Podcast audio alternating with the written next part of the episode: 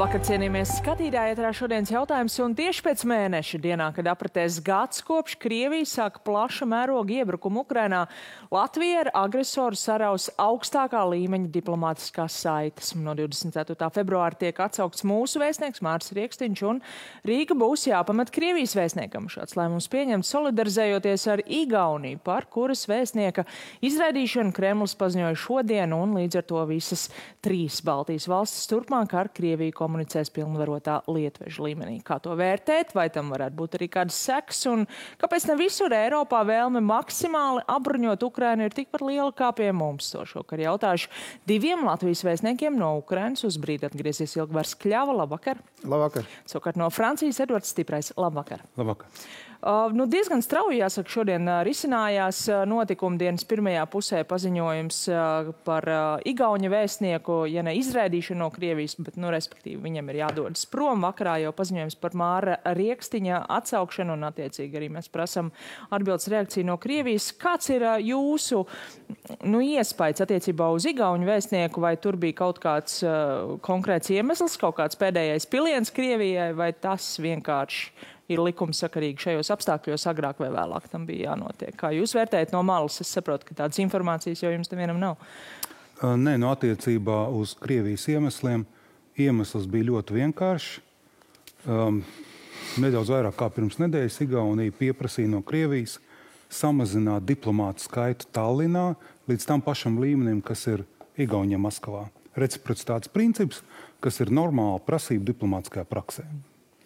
Nu, Krievija nolēma šo jautājumu teikt, eskalēt un no savas puses paziņoja par diplomātiskās pārstāvniecības līmeņa pazemināšanu. Jo runa neiet par vēstnieku izraidīšanu, jo tas ir apusējs solis. Arī normāla diplomātiska praksa starp valstīm, starp kurām nav īpaši draudzīgas attiecības. Un pēc tam, kad šī ziņa parādījās Igaunijas medijos, nu, tas laikam bija dažu stundu jautājums jau, kad parādījās arī šī Latvijas atbildes reakcija. Mūsu ārlietu ministrs raksta, ka tā tad atsauc Māra Riekstiņu un jādodas prom arī Krievijas vēstniekam. Nu, ņemot vērā Lietuvu, šādu soli jau izdarīja kaut kad pavasarī. Tagad Igaunija, nu tas laikam bija neizbēgami. Mēs nevarējām palikt vienīgā mm, Baltijas valsts ar savu vēstnieku Krievijā. Un otrādi varējām, bet droši vien tas nebūtu bijis. Absolūti, nu, tas ir solidaritātes žests un, uh, un ļoti loģisks solis tajā konkrētajā situācijā. Vienkārši tas nozīmē, ka šīs aktivitāšu apjoms starp abām valstīm nu, būs mazāks, viņš samazināsies. Viņš jau objektīvi ir samazinājies kara situācijā. Nu, tas ir skaidrs, vai ne? Un, un, un šis varbūt ir tāds vēl viens politiskais signāls mm, divpusējās attiecībās. Tā solidaritāte šajā situācijā bija svarīgāka nekā nu, mums Baltijai vismaz vienai valstī vēl saglabāt šo saikni pašā augstākajā līmenī. Nu, vēstniecība jau savu darbu turpinās ierobežotā apjomā, bet viņi turpinās funkcionēt uh, līdz turpmākajam, ja tur nebūs kaut kāda tālāka soļa, ko mēs nevaram šobrīd, protams, paredzēt. Uh, tā kā nu, viņi, tas vienkārši notiks pilnvarotā lietuviešu vadībā. Nu, jā, šie konsulārie pakalpojumi turpinās, bet uh, nu, informācijas kanāls augstākajā līmenī tomēr ir slēgts. Nu, teiksim, ko mēs uzskatām par informācijas kanālu? Manuprāt, Šorīt, rīta panorāmā Mārcis Rīksniņš jau diezgan labi pateica, ka tas, kas attiecās uz oficiāliem kontaktiem ar Krievijas varas iestādēm, tur jau arī līdz šim viņi nebija īpaši izvērsti. Pēc 24. februāra. Pēc 24. februāra. Faktiski vienīgais, nu, ko mēs zaudējam, mēs zaudējam varbūt tos atsevišķos kanālus ar kādiem Krievijas sabiedrības locekļiem, kur personīgi pazina labi Māru Rieksniņu un bija gatavi ar viņu dalīties ar saviem kādiem vērtējumiem, ar kādu informāciju, kas viņiem šķiet svarīga. Uh, jā, nu, tas varētu būt vienīgs, bet tas, protams, tas nav izšķiroši. Tas nav nekādā veidā kaut kāda dramatiska attīstība. Jā, nu šeit, protams, ir jautājums. Jau labu laiku Latvijā ir šī diskusija par to, vai vispār mums ir nepieciešams vēstnieks tādā valstī kā Krievija. Un, uh, Nu, Mārs Rieksniņš arī pats līdz šim ir argumentējis, ka ir gan nepieciešams, ka tā, tas nu, iespēja iegūt vairāk informācijas nekā no šejienes saglabājas, un arī Igauņu vēstnieks šodien pauda to pašu. Kāds tad īsti ir tās iespējas kaut ko mm, uzzināt? Jūs jau ieskicējāt, jo no vienas puses Krievija, protams, nav valsts, par kuras sabiedrības noskaņojumu mēs daudz varam uzzināt no medijiem, no otras puses jautājums, vai arī esot tur oficiāli, esot tur, vai tā var kaut ko uzzināt, kā jūs teikt? Nē, nu, katrā ziņā vēstniecības klātbūtne valstī tas ir viens no diplomātiskiem kanāliem, pa kuru notiek šī informācijas apmaiņa. Mēs uz priekšu.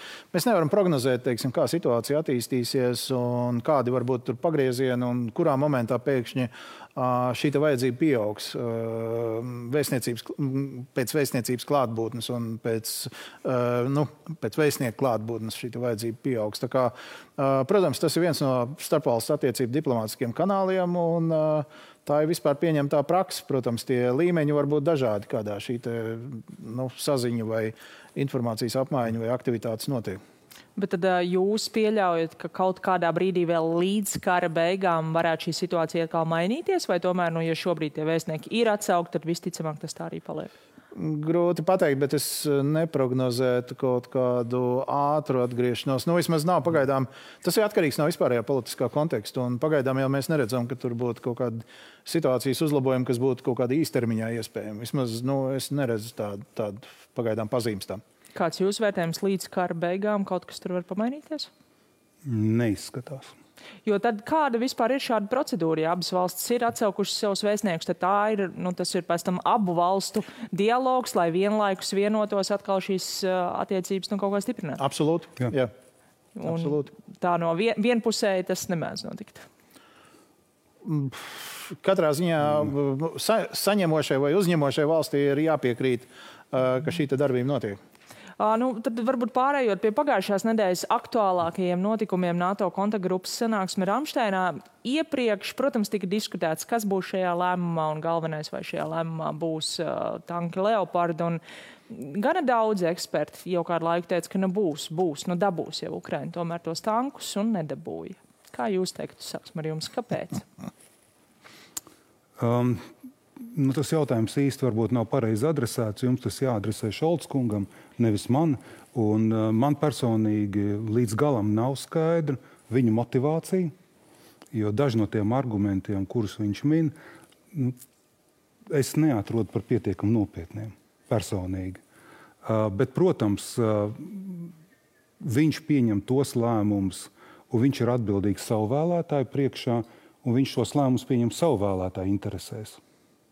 Tā kā mm, mums atliek tikai gaidīt. Es nezinu, jā, nu, protams, izskanēja vakar um, ārlietu ministra Berboks kundze paziņoja, ka uh, viņa neiebilstu, ja citas valstis savus leopardus piegādāt, bet viņi nav tā, kas pieņem galīgo lēmumu. Līdz ar to no pašas Vācijas nāk ārā ļoti pretrunīga informācija. Jā, šodien arī dienas gaitā jau Tieši šis izteikums arī tika apšaubīts. Tas bija pārsteigums, tomēr. Ne? Nē, es domāju, ka es esmu absolūti optimistisks par to. Es domāju, ka agrāk vai vēlāk, bet nu, cerams, ka agrāk mēs nonāksim līdz tam, ka tie Leopard tanki Ukrainai tiks piegādāti. Vienkārši šobrīd nav lēmums vēl pieņemts. Manuprāt, kas padara to situāciju nu, tādu Uh, grūtāk saprotami ir visi tie komentāri, kas brīžiem ir ļoti pretrunīgi. Ja, un, un, un seko kaut kā noliegums, tad atkal nākamais mm. apgalvojums, kur pēc tam atkal seko noliegums. Un, un šī te, tāda sava veida mīcīšanās ar tiem komentāriem, nu, viņi, padara, viņi rada iespēju, ka tā situācija ir vēl drūmāka nekā viņa patiesībā ir. Jā, nu arī tas, ko jūs sakāt, ka agrāk vai vēlāk būs, tas īstenībā rada vēl tādu absurdāku gaisotni. Jo Protams. kopš daudzi lēmumi attiecībā uz sankcijām, attiecībā uz bruņojumu piegādēm ir pieņemti par ļoti daudz ko šobrīd jau tiek teikts, agrāk vai vēlāk būs. Un ja visi to saprot, tad jautājums, kāpēc vēlāk? Bet nav atbildes, es pieņemu no malas šo jautājumu. Mm, Vācijā ir, protams, arī nu, koalīcijas valdība. Nu, tur, protams, ir iekšējās pozīcijas, opozīcijas, un ar, ar visu to jātiek ir skaidrībā. Un, un, protams, pilnīgi pareizi. Uh, kolēģis teica, ka uh, nu, tas ir iekšpolitisks jautājums, kur ir jāpanāk viņiem konsensus. Vispirms jau Vācijā, bet nu, spiediens uz Vāciju, protams, un to var nosaukt par spiedienu, viņš, viņš pieaug, protams. Jā, un, Un, uh, mēs redzam, gan pat ieskaitot Franciju. Jā. Un, un Polija, piemēram, deklarēja, ka nu, viņi, varētu, viņi varētu piegādāt pat uh, neprasot Vācijai. Ja? Uh, vai, vai negaidot Vācijas atļauju. Tad, tad tur sekoja virkni komentāru no ārlietu ministrs, ka viņi neiebildīs, ja piegādās. Pēc tam, pēc tam sekoja komentārs no preses sekretāra valdības, ka Polija vispār vēl nav prasījusi teiksim, tādu lietu Vācijai, un tā kā viņi nevar to komentēt.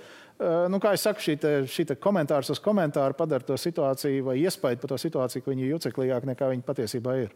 Jā, nu, ja mēs skatāmies arī pietiekami dažādi um, signāli no Vācijas sabiedrības, saprotams, jo acīm redzot, dažādi viedokļi ir pārstāvēti. Tika pieminēta iepriekš šī socioloģiskā aptauja, kur vairums tomēr teica, nē, nesūtam, un tad atkal, kad tiek, nu, vismaz netiek pieņems lēmums sūtīt, mēs redzam uh, protestus daļā Vācijas sabiedrības. Uh, kas notiek Francijas sabiedrībā? Kāds tur ir atbalsts Ukraiņas tieši bruņošanai? Nu, es nevaru teikt, ka tas ir universāls atbalsts. Būtiskākais šobrīd ir tas, ka gan prezidents, gan mēs varētu teikt arī tie politiskie spēki, kas pārstāv valdību, ir noskaņoti atbalstīt Ukrainu ar faktiski visiem pieejamiem līdzekļiem. Teiksim, viens no pēdējiem Francijas prezidenta paziņojumiem bija tāds, ka viņi nopietni apsver iespēju piegādāt arī šo smago bruņu tehniku, Leclerc tankus. Uh, gadījumā, teiksim, izvērtējot, viņi ņems vērā arī gan pašas Francijas aizsardzības vajadzības, uh, situāciju Ukrainā. Tā kā um, es domāju, ka, ka Francijas vismaz uh, politiskajās aprinde, aprindās tādas um, tāda liela šauba nav. Ja mēs runājam par sabiedrību kopumā, nu, tā ir vairāk nekā 60 miljonu iedzīvotāju valsts. Teiksim tā, ir pietiekami liela daļa cilvēku, kurus vairāk uztrauc situācija nezinu, Ziemeļāfrikā vai tā paša Sahela reģionā, kur šobrīd uh, notiek šī cīņa ar, ar, ar džihādistiem.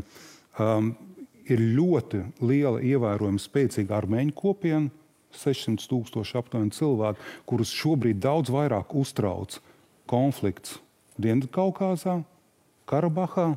Um, tas, ka viņiem izdodas fokusēties uz situāciju Ukrajinā un šo atbalstu sniegt, es domāju, tas ir diezgan liels panākums. Jā, nu to mums šeit Latvijā, protams, ir grūti saprast, jo mums Ukraina ir absolūti centrālais uh, konflikts mūsu redzeslokā, bet politiķu šo sabiedrības noskaņojumu nu, pārsvarā. Jo skatās pirms vēlēšanām Francijā vēlēšanas pagājuši. Vai jūs teikt, ka tā Makrona nu, gan rīcība, gan izteikumi Ukrainas kontekstā ir mainījušies tagad, kad vēlēšanas ir aiz muguras un var strādāt atkal droši vēl vienu termiņu? Um, nu, es domāju, ka um, prezidents Makrons arī līdz šim uh, teiksim, tā, ir diezgan skaidri izteicies par atbalstu Ukrainai.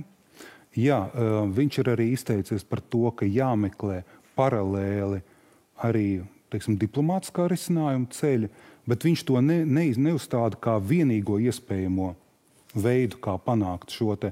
Un, ja diplomātija tā teikt nenostrādā, tad jā, tad ir, teiksim, tā Ukrainai ir jāvirzās uz priekšu ar militāru spēku, lai panāktu šo uzvaru.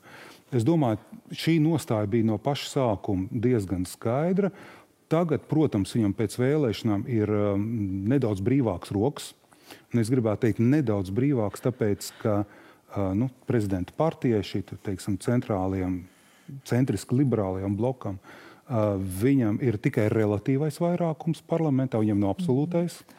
Un abi spārni, gan kreisais spārns, gan, gan labējais spārns, ir sevišķi teiksim, tā ekstrēma labējais Lipēnas kundze, šī Nacionāla apvienība, nu, teiksim, viņu nostāja um, Krievijas jautājumā, Ukrainas jautājumā nevienmēr sakrīt ar valdības. Jā, un spiediens saglabājas, protams, šie Makroni zvanīja Putinam leģendāri, bet ja par diplomātiju pagājušajā nedēļā šie Pasaules ekonomikas formā arī Spānijas premjers runāja par uh, miera sarunām, ka tieši Francijai, Vācijai uzņem šie kontakti ar uh, Vāciju.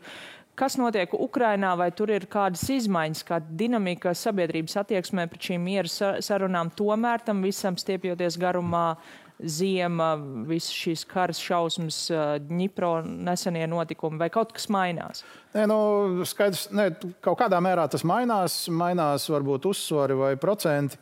Uh, bet uh, nu, kaut kur pie 90% nemainīgi tas atbalsts ir uh, Ukraiņas politiskās vadības nostājai prezidentam Zelenskim par to, ka ir jāatbrīvo visu Ukraiņas teritoriju. Nekādi teritoriālie kompromisi ar agresoru valsti nebūs. Uh, Protams, ka Ukraiņi grib pēc iespējas ātrāk arī šo karu pabeigt, jo Protams, katra kara diena nes upurs arī Ukraiņas pusē, bet, lai to izdarītu, tieši ir nepieciešama šī smagā tehnika, ir nepieciešama šie tanki, pašgājēji artilērija, bruņtransportieri un viss pārējais ekipējums, lai ļautu šo te, nu, uzbrukumu ofensīvu, ko visa sabiedrība tā ļoti gaida Ukrainā, lai tai ļautu realizēties. Ja?